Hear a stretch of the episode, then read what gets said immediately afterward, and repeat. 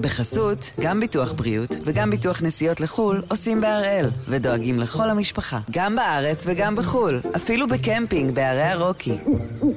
כן, גם שם, כפוף לתנאי הפוליסה וסייגיה ולהנחיות החיתום של החברה. היום יום שלישי, שלושה בינואר, ואנחנו אחד ביום, מבית N12.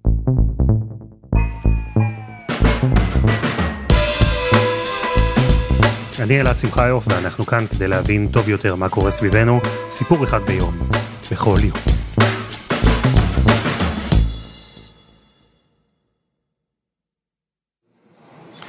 ונמצאים איתי אלון, החצי השני של חיי, כבר עוד מעט חי שנים. העוגן שלי, החכם והטוב, וילדינו, אלה ודוד האהובים. הכנסת הזאת, בראשות היושב ראש הזה, לא תפגע בהם ובאף ילד או באף משפחה, נקודה. זה לא מובן מאליו, לא מובן מאליו שבישראל יש יושב ראש כנסת הומו. זו תוצאה של מאבקים שנמשכו עשרות שנים, וכן, זה יכול ללמד אותנו משהו על הפתיחות הישראלית, על הקדמה, על הליברליות, זה יכול. אבל לאו דווקא. כי הרגע הזה, שבו יושב ראש הכנסת הטרי נאם במליאה, גרר המון תגובות. הנה, הרב הראשי לירושלים למשל. אוי לאוזניים ששומעות את הדברים האלה, באמת אי אפשר לשאת. אי אפשר לשאת, מנים אותם בתפקידים שהם נקראים תפקידים מכובדים. כבר איבדו את כל הבושה, זה מה שאמרתי כמה פעמים. או ראש ישיבת כיסא רחמים, הרב מזוז. יש פה בהמות הולכות על שתיים, והחוצפה מעל הכל. לפני שנתיים היה משהו בל"ג לעומר, ואומרים ששר הדתות, זה שר שם שממונה על מירון, ועצמו נגוע במחלה הזאת. אז יש שאלה מה שקרה לנו, קרה, קרה. להתרחק מזה. אז מה בעצם קורה כאן? אפשר בכלל לדבר על פתיחות ועל קדמה לחגוג מינוי היסטורי ליושב ראש הכנסת בחברה שבה גם נשמעים כאלה טקסטים? ובכלל, כשסגן שר במשרד ראש הממשלה, יושב ראש מפלגת נועם, כשהוא מנהל קמפיין שלם על משפחה נורמלית שהיא לא משפחה להט"בית, איך הכל מסתדר? העניין הוא שהמסרים האלה מגיעים בימים האחרונים מכיוון מאוד ספציפי, ובשורה התחתונה הם אומרים דבר אחד ברור, חובה לבחור. אי אפשר להיות יהודי, דתי ולהט"ב. זה פשוט לא הולך ביחד.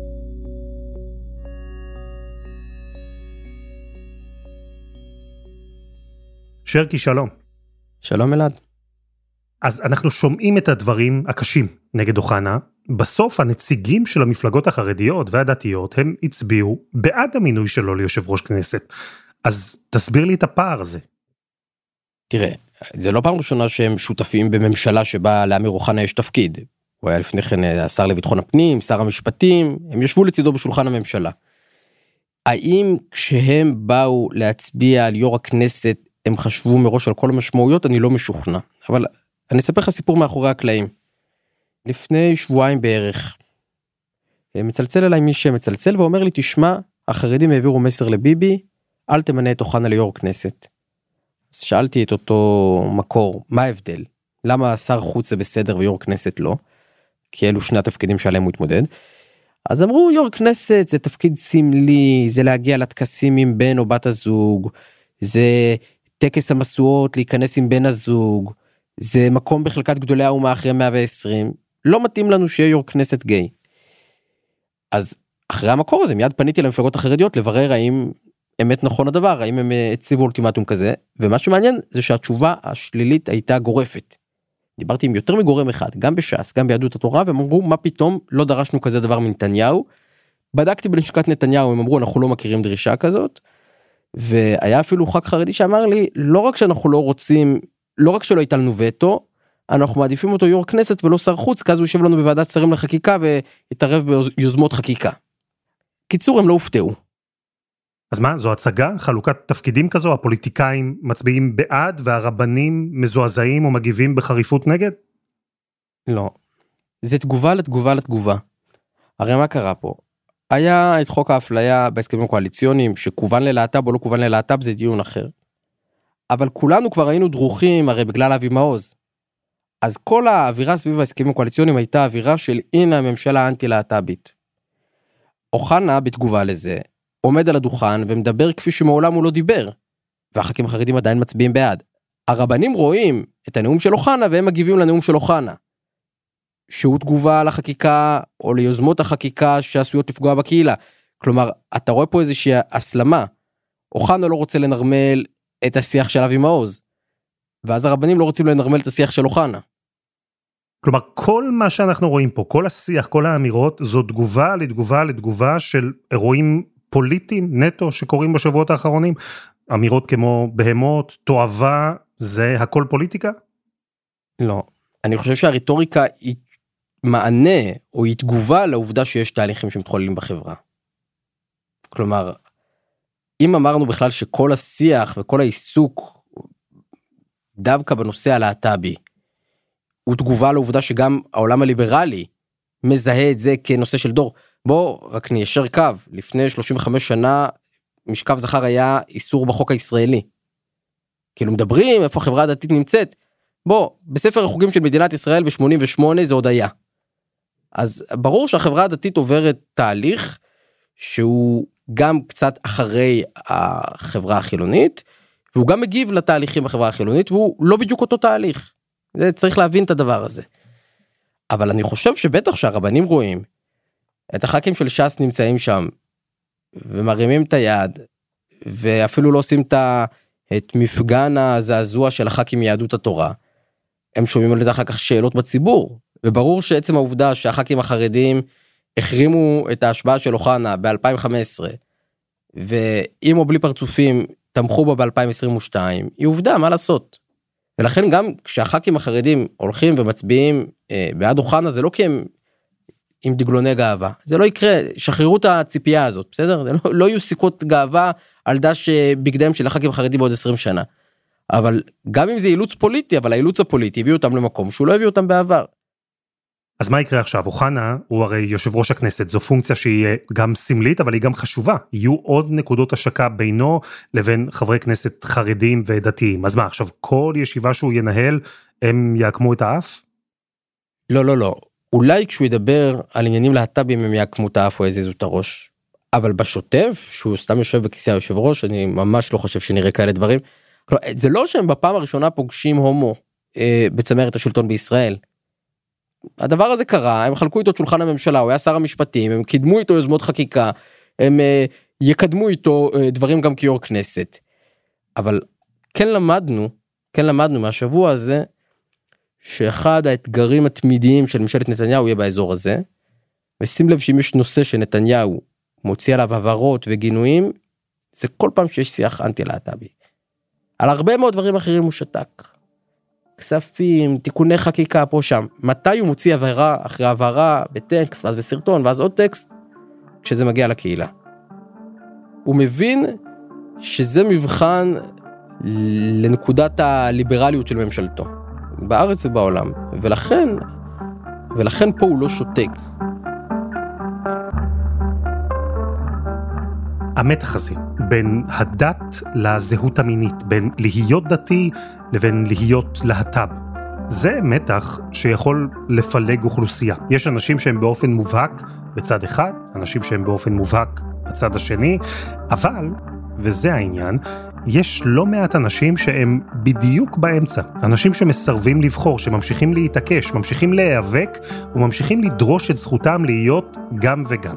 גם יהודים דתיים וגם להט"ב. אז היום אנחנו מביאים את הסיפור שלהם.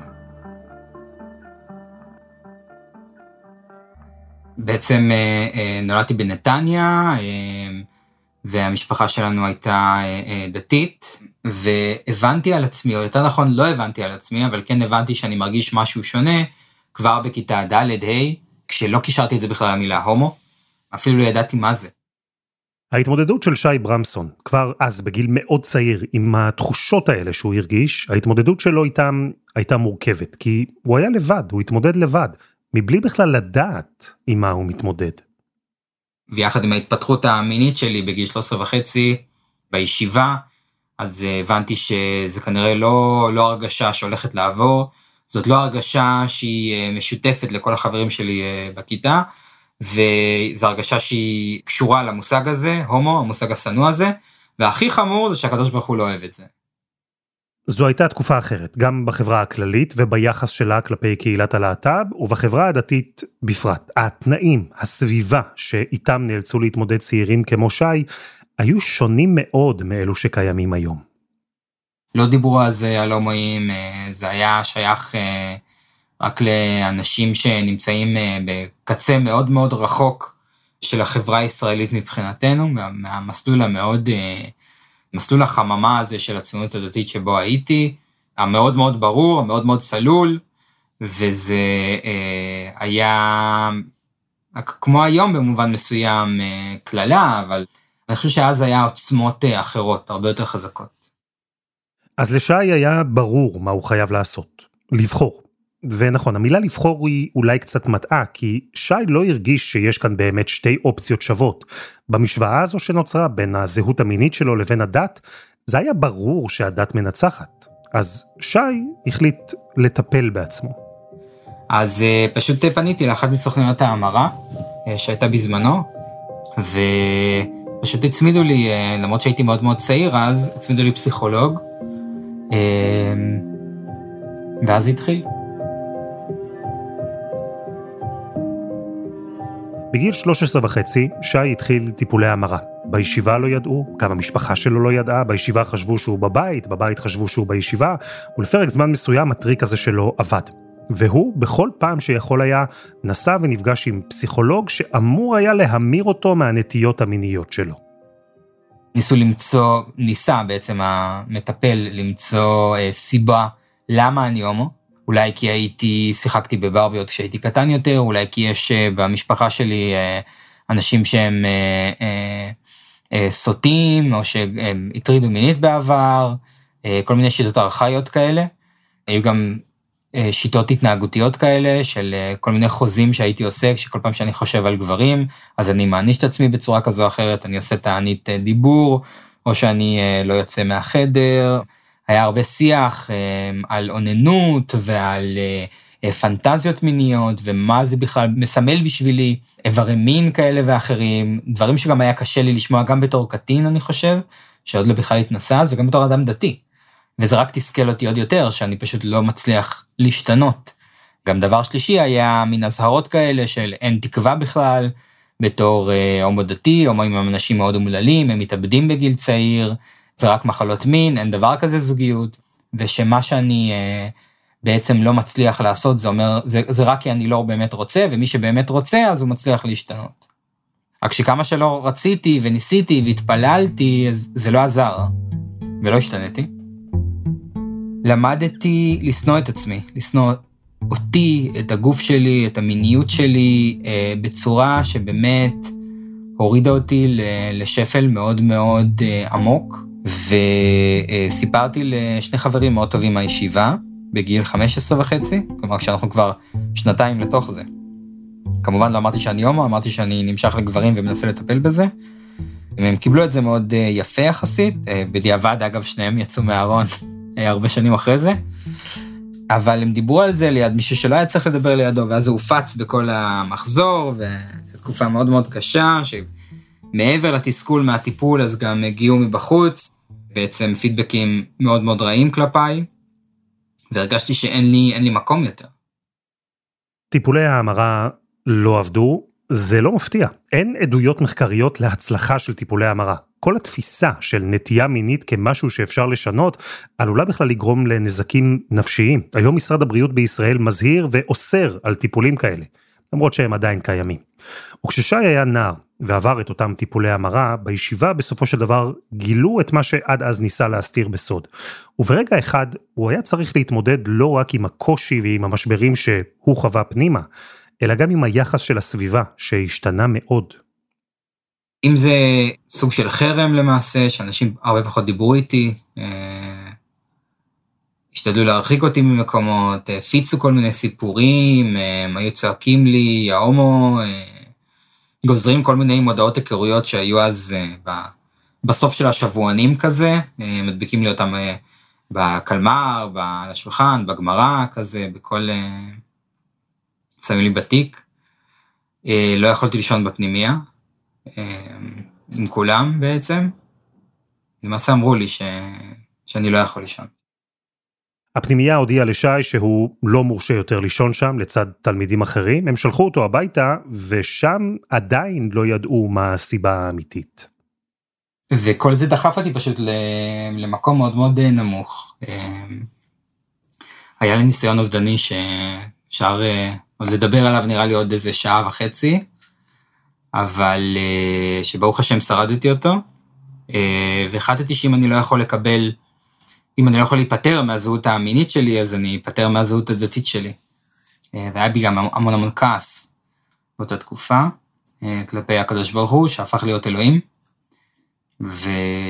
וממש אה, יצאתי בשאלה, כלומר, גם אפילו שהמשכתי לקיים את הפרקטיקות הדתיות עד סוף כיתה י"ב, אז עדיין בבפנים כעסתי, לא האמנתי. ו... ובצבא אז באמת גם הכיפה ירדה, וה... וזה יותר, אה, יותר תפס נתח גדול יותר בחיים שלי. חסות אחת וממש מיד חוזרים.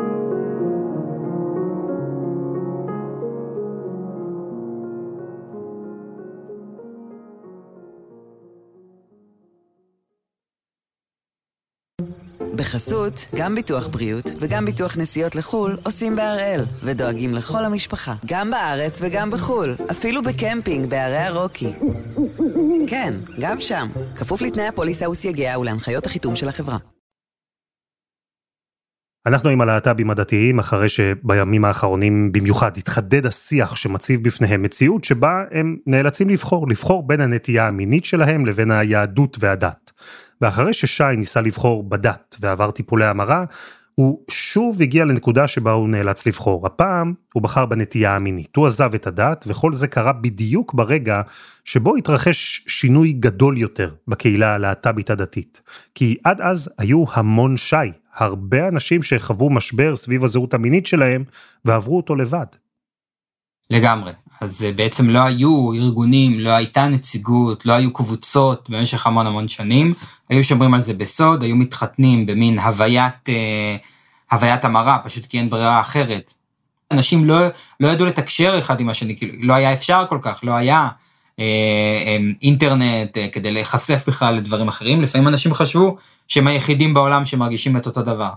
אה, אנחנו יודעים את זה כי הוותיקים של הקהילה שלנו, שהיום הם מחוץ לארון, אה, באים ואומרים בדיוק את הדברים האלה. רק בתחילת שנות האלפיים, עם התחלת האינטרנט הביתי למעשה, אה, והפורומים, אז היה פורומים, היו פורומים בתפוז, בוואלה, של גייז דתיים, ואנשים התחילו פתאום להכיר אחד את השני. האינטרנט, או במיוחד הכניסה שלו גם לעולם הדתי, זה היה רגע חשוב בשינוי, זירה שבה אנשים פתאום יכלו לדבר, לשתף, להבין שהם לא לבד. אבל האינטרנט לא הייתה הזירה היחידה. יש עוד מקום מפתיע שהוביל לשינוי בקהילה הזו, קהילה שחיה בין שני העולמות. בנוסף, התחילו אז סוכנויות ההמרה את הפעילות שלהם בישראל, ואנשים התחילו להכיר במסגרת טיפולי ההמרה, שכמובן לא הצליחו, והמשיכו את הקשר גם אחרי זה, בכל הסדנאות האלה של המסע אל הגבריות ו... וכל שאר הדברים הנוראים שאנחנו מכירים, התחילו גם לאבד את החוויות שלהם אחד עם השני, ולהמשיך להיפגש אחרי זה. וזה היה היסוד, השורש, להקמת הארגונים הדתיים במחצית השנייה של העשור הראשון של שנות האלפיים. ושתי הזירות האלה הפכו למשלימות. בטיפולי ההמרה, להט"בים דתיים פגשו אחד את השני, הם למדו, דרך מי שביקש בכלל להמיר אותם, הם למדו מה אלו בדיוק התחושות שהם מרגישים, דברים שאי אפשר היה לשמוע בישיבה. והאינטרנט, הוא הוביל אותם גם החוצה, לעולם הגדול. זה שבו יש עוד המונים עם נטייה מינית זהה לשלהם, המונים שחווים משברים, המונים שנאבקים, גם אם לא בדיוק את אותם מאבקים שלהם כדתיים. אז ברגע שפותחים מעט את הדלת של הארון ומסתכלים החוצה, מה שבדיוק הקהילה הלהט"בית הדתית למעשה עשתה, להט"בים דתיים עשו, אז הם ראו שני דברים. מצד אחד, הם ראו את הקהילה הלהט"בית הישראלית הכללית, שהולכת וצוברת בדיוק בשנים האלה יותר ויותר זכויות, יותר ויותר נראות, והם לא שם. ומצד שני, בתור דתיים אה, בכללי. הם רואים את החברים שלהם מתחתנים, מביאים ילדים, את המשפחות אה, שלהם אה, ממשיכות, את הישיבות שהם היו בהם מתפתחות, והם רוצים להיות חלק. והם אומרים, עד כאן, אני גם רוצה להקים משפחה, אני גם רוצה להביא ילדים, אני גם רוצה להכיר אחרים, לעשות זוגיות, ושזה יהיה בחוץ. וזה דורש ארגונים. ואז הוקמו הארגונים הראשונים, ארגונים שייצגו בגלוי, בפעם הראשונה, את מה שעד אז אי אפשר היה בכלל לדמיין, להט"בים דתיים. בדיוק, בת קול הוקמה ב-2005, ארגון הנשים, שובל ארגון ההסברה ב-2006, וחברותה האח הצעיר אה, ב-2007, ארגון הגברים, אז ככה שלושתם בזה אחר זה, היו הבסיס למעשה מצד אחד גם לקהילה פנימה, ליצור מרחב בטוח ללהט"בים דתיים, מרחב דתי שהוא גם להט"בי, מרחב שמבין אותם, מדבר בשפה שלהם, אה, משהו שלא היה עד אז, ומצד שני גם מדבר לתוך הקהילה, לתוך המגזר הדתי, מדבר עם רבנים, אה, אומר את הדברים בקול, צועד במצעדי הגאווה, במצעד הגאווה הירושלמי אגב, לא בזה התל אביבי, שהוא פחות מעניין אותנו, אה, כבודו במקומו בהחלט מונח, אבל, אבל ירושלים והמצעד שלה הם אלה שבעצם אה, יותר אה, משמעותיים בעיני הקהילה הלהט"בית הדתית, וגם נאבק בהמרה, שזה משהו מאוד חשוב, שיותר ויותר התחלנו לסבול ממנו. תופעת ההמרה בישראל רק הלכה והתגברה עם השנים. ההתחלה של הארגונים הלהט"בים דתיים הייתה הדרגתית, מהפכות כאלה הרי לא קורות בבת אחת. עוד לא דיברו בקול מאוד רם, ניסו לשרטט את המסלול שעד אז לא ממש צעדו בו. ושי, הוא בזמן הזה גם שרטט לעצמו מסלול חדש, וחזר בחזרה לדת.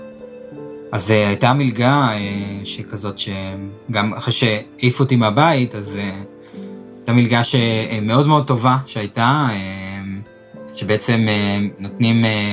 Uh, כסף לאברכים שילמדו פרשת שבוע לסטודנטים, שגם הם מקבלים כסף, רק היה צריך להיות חילוני מלידה. אני אמרתי שאני חילוני מלידה, שיקרתי בעצם שם כדי לקבל את הכסף הזה. אה, וזה היה כזה בבית כנסת ברמת אביב, ליד האוניברסיטה, איפה שלמדתי. ופשוט היה שם איזה ארון ספרים ליד עם כל התלמוד הבבלי, ופשוט הרגשתי געגוע, כאילו הוא מדבר אליי, שממש קורה לי. והתחלתי ללמוד דרך שם לחזור בעצם ללמוד גמרא, שמאוד התגעגעתי לזה. ואני חושב שעם השנים גם איבדתי יותר ויותר את מה שקרה לי בטיפולי ההמרה, הבנתי שזה משהו ש... שזו תופעה שצריך להילחם בה, שהיא קשורה למגזר שלי, ואם אני מדבר את השפה הזאת כבר וכל כך קשור בעבותות שאני גם לא מעוניין יותר מדי לוותר עליהם, אמ, אז אני צריך להיות חלק מזה, והתחלתי להתנדב בארגון חברותה, בארגון שלנו. ההתנדבות הפכה לפעילות. היום שי הוא יושב ראש עמותת חברותה. אחד מכמה ארגונים שבעצם אומרים לממסד הדתי שמאלץ אותם לבחור, שהם גם וגם, ושאפשר להיות גם וגם. יש בעצם איזושהי אג'נדה שאני חושב שהרבה מאיתנו הבינו, שבעצם מי, מי אמר לנו לבחור? מי, מי, למה אנחנו צריכים לבחור? מי מכריח אותנו לבחור? אין אף אחד שיכול להגיד שאנחנו לא חלק מהיהדות, זה לא, זה בעצם לא, לא שלו, להגיד לנו שאנחנו צריכים לבחור. היהדות היא שלנו, ואנחנו נבוא ונטען עליה בעלות מחדש, ממש אה, כמו שהיא שייכת לכל אחד אחר, ואין לאף אחד זכות לסלק אותנו ממנה. זה גם משהו שחשוב מאוד להגיד היום עם כל הקריאות האלה. זה חלק מהמורשת שלי, זה חלק ממי שאני, מהזהות שלי, וגם מבחינה דתית, הלכתית, אין לאף אחד זכות להגיד לי, אה, לך מפה. כאילו, תלכו אתם, באמת. וזה בעצם השילוב הזה, שהוא פתאום נראה כל כך טבעי. ארגונים כמו חברותה ממלאים כמה תפקידים. הם מאגדים את הקהילה הלהט"בית דתית, הם מסייעים לאנשים, בעיקר לצעירים ובני נוער, הם מארגנים אירועים ומפגשים, וגם, וזה לא פחות חשוב, מנהלים שיח עם רבנים ועם מנהלי ישיבות. הם מנסים ביחד למצוא את הדרך שבה לא יצטרכו עוד לבחור בין שני העולמות. אם אנחנו מסתכלים uh, על הקורפוס ההלכתי היהודי, אין שום איסור על זהות מסוימת, אין איסור להיות הומו, אין איסור להיות טראנס, אין איסור להיות לסבית, אין איסור להיות בי. אה, יש איסור על מעשה מאוד מאוד ספציפי, על פרקטיקה מינית מאוד מאוד מאוד מסוימת, שהיא אסורה ללא הבדל נטייה מינית, אגב, היא אסורה על כולם. והנה, דווקא בעיצומו של התהליך הזה, שכבר היה נדמה שיש התקדמות, הקהילה הלהט"בית שוב מוצאת את עצמה במרכז, ויותר מזה, היא במרכז של מאבק בין הדת לבין הנטייה המינית, ויותר מזה, היא במאבק פוליטי בין הנטייה המינית לבין המפלגה, שעד עכשיו ייצגה רבים מהם כדתיים לאומיים. לפחות אה, מבחינת המגזר הדתי-לאומי, אז uh, המסגרת הליברלית יותר פשוט התאיידה, היא לא קיימת היום. היא קיימת רק המסגרת הקיצונית, שהרבה מאוד הצביעו אליה, פשוט בהיעדר אלטרנטיבה אחרת. אין היום מפלגה דתית שהיא ליברלית. מה שהיה המפד"ל, הבית של כל הציונות הדתית במשך המון שנים, הוא כבר לא קיים היום. וזה יוצר איזשהו חור, שאין גם מי שייצג אותנו ברמה הזאת, ומה שאנחנו שומעים, אה, ברמת הממשלה, ברמת הכנסת, זה בעיקר התבטאויות נגדנו, ואיזו איזו, איזושהי חלוקה חדשה של אה, שכאילו אי אפשר להיות גם דתי וגם להט"ב, וזה לא נכון. ושי מספר שזה הופך את המשבר הנוכחי לטריקי יותר, כי שוב חוזר אלמנט הבחירה. שוב צריך לבחור אם אתה להט"ב או אם אתה דתי, ובהקשר הזה הבחירה אפילו מורכבת יותר, כי היום נוסף עוד מימד, פוליטי. יש אנשים שלא שמים, ואני מאוד מכבד את זה, שלא שמים את, ה, את הזהות הלהט"בית שלהם ראשונה, הם שמים את הזהות הלאומית שלהם אולי ראשונה. אה, בסופו של דבר אנשים כן צריכים להכריע אם הם יוכלו ללכת לבית הכנסת שלהם עם הבן זוג שלהם, אוקיי? כשהם מצביעים למפלגות שכנראה יקדמו יותר את האג'נדה הזאת, לבין אם הם ייתנו אולי את הבית של ההורים שלהם אה, בעופרה, או את ה... או יפנו את המאחז שאח שלהם גר שם, ויהיה פחות בטוח לנסוע עכשיו אה, להורים אה, מאיפה שהם גרים, וזאת בחירה מאוד מאוד קשה, אה, לפי תפיסת עולמם. והבחירה הייתה במקרה הזה באמת שהרבה הצביעו למפלגת הציונות הדתית, עוצמה יהודית, שכללה גם את נועם, שיש בה יסודות להט"בופובים מובהקים, אבל יש גם הרבה יסודות אחרים, בסוף הרי ההצבעה וההצלחה לא באה בוואקום. יש אנשים שמרגישים שרק אה, הרשימה הזאת על אה, הרבה מהאג'נדה של האחרת, תביא לאיזשהו אה, פתרון לכל מיני סוגיות שנמצאות בשטח שלא קשורות בכלל ללהט"בים. אני חושב שההלם היה כמה הם מתעסקים בנו בלה, בלהט"ב. כלומר, אחד הדברים הראשונים שדיברו עליהם ישר אחרי הבחירות היה מה נעשה להט"ב, מה נבטל, מה זה, עם רופא, ובכלל הדיבורים היום, גם על ביטולי חוקים ושינויים של חוקים, מאוד מאוד uh, מטרידים בעצם. יש פה כמה מפלגות שהחליטו לשים אותנו ממש ממש על המוקד. למה? לא ברור. ואנחנו uh, לא ניתן לזה לקרות. ושי, אתה באופן אישי גם מרגיש ששוב אתה חוזר אחורה, שוב אתה צריך לבחור? לא. למעשה אם אני רוצה להיות, אה, להיות יותר שי, אני צריך להיות יותר להט"ב דתי, כנראה. זה, זה מי שאני.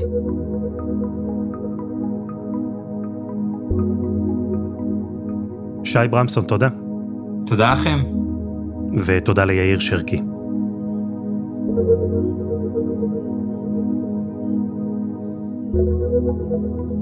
וזה היה אחד ביום של N12, אנחנו מחכים לכם בפייסבוק, חפשו אחד ביום, הפודקאסט היומי. העורך שלנו הוא רום אטיק, תחקיר והפקה דני נודלמן, עדי חצרוני ורוני ארניב. תודה לטופז אלרן על הסיוע, על הסאונד יאיר בשן שגם יצר את מוזיקת הפתיחה שלנו, ואני אלעד שמחיוף, אנחנו נהיה כאן שוב, גם מחר.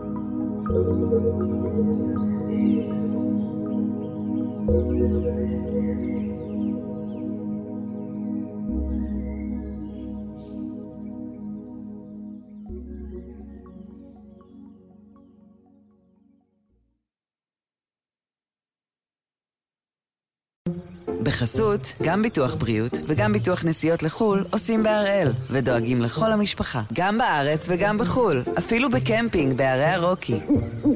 כן, גם שם, כפוף לתנאי הפוליסה וסייגיה ולהנחיות החיתום של החברה.